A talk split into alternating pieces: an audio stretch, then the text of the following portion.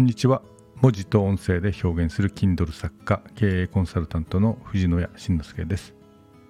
え、いつもですと経営のヒント思いつき配信というこう番組名からですね、え、始めていくんですけれども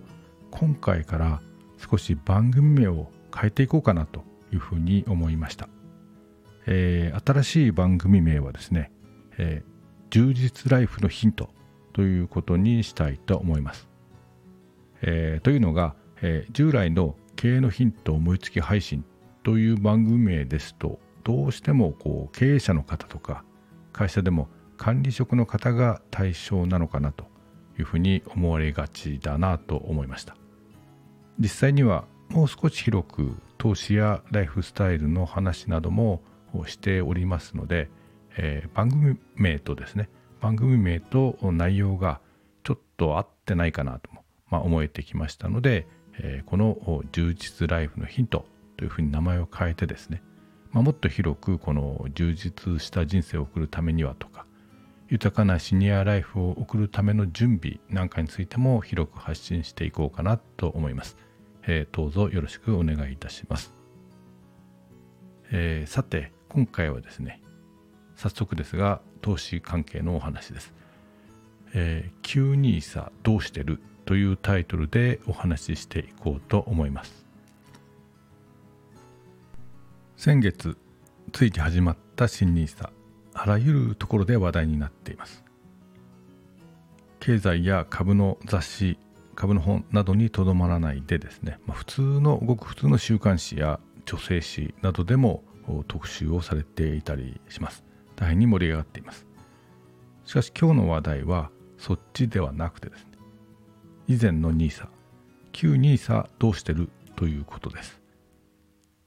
まあ旧 NISA ですね。まあこれについてですね純粋にこう理論的に正しいことを言えばまあ簡単に言えば並行して持っていればいいということだと思います。まあ新 NISA に伴って旧 NISA 枠は新 NISA に吸収されますみたいなことではないわけですからあ新しい NISA と従来からある NISA は今の段階では並行して持つことができるわけです。まあ、ある意味、えー、限られた時間ですけれどもボーナスタイムみたいなことでですね使えるわけです。まあこれ以前の、まあ、日本政府だったらですねおそらくまあ、吸収されますということをやっていたと思うんですけれども今回はそれをやらなかったということですから、えー、まあ並行して持っていればいいわけですし配当に関してもですね、えー、その恩恵がありますから期限までしっかり無税の恩恵に預かればいいということで、えー、せっかく作ってくれた新しい枠と従来からの無税の枠を、まあ、しっかり活用するという観点から言えば、えー、並行して持っていればいいですよということで、えー、問題は解決。終わりということになると思います。しかしそうは言ってもですね現実にはいろいろ難しいところ悩むところがあります。えここから先はですね、まあ、何が正解かは分かりません。もし分かるとすれば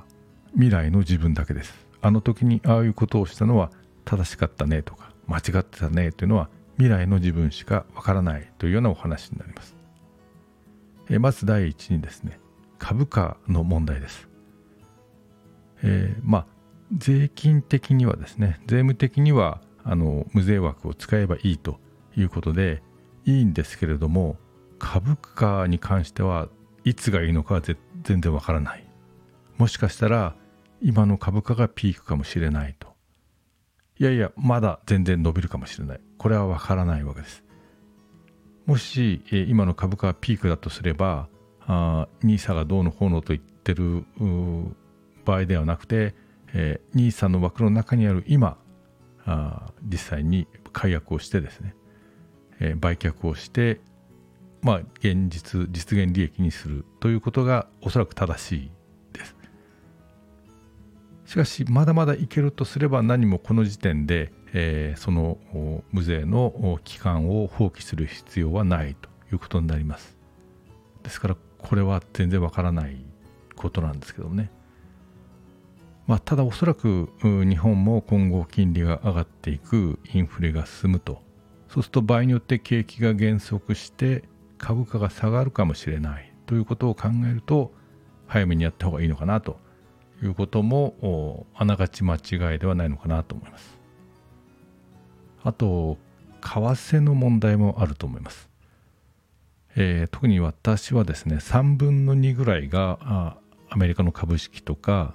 外貨建ての ETF という、まあ、上場投資信託なのですけれども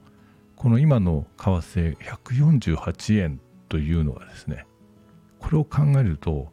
今後 NISA 砂漠で配当金が無税で受け取れますよというような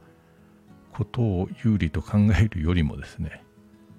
こう最終の期限の前にですね売っちゃう方がいいのかなとか。万が一最終期限の時に円高になっているとですね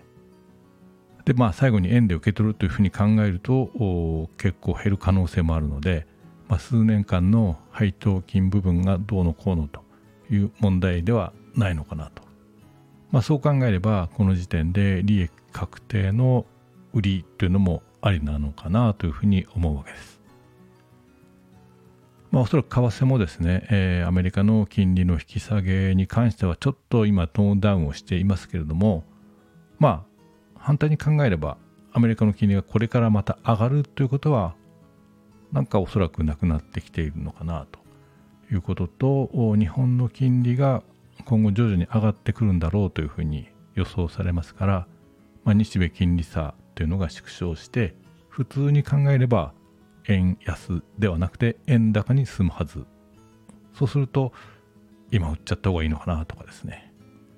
まあ結局正解はわからないですけれども。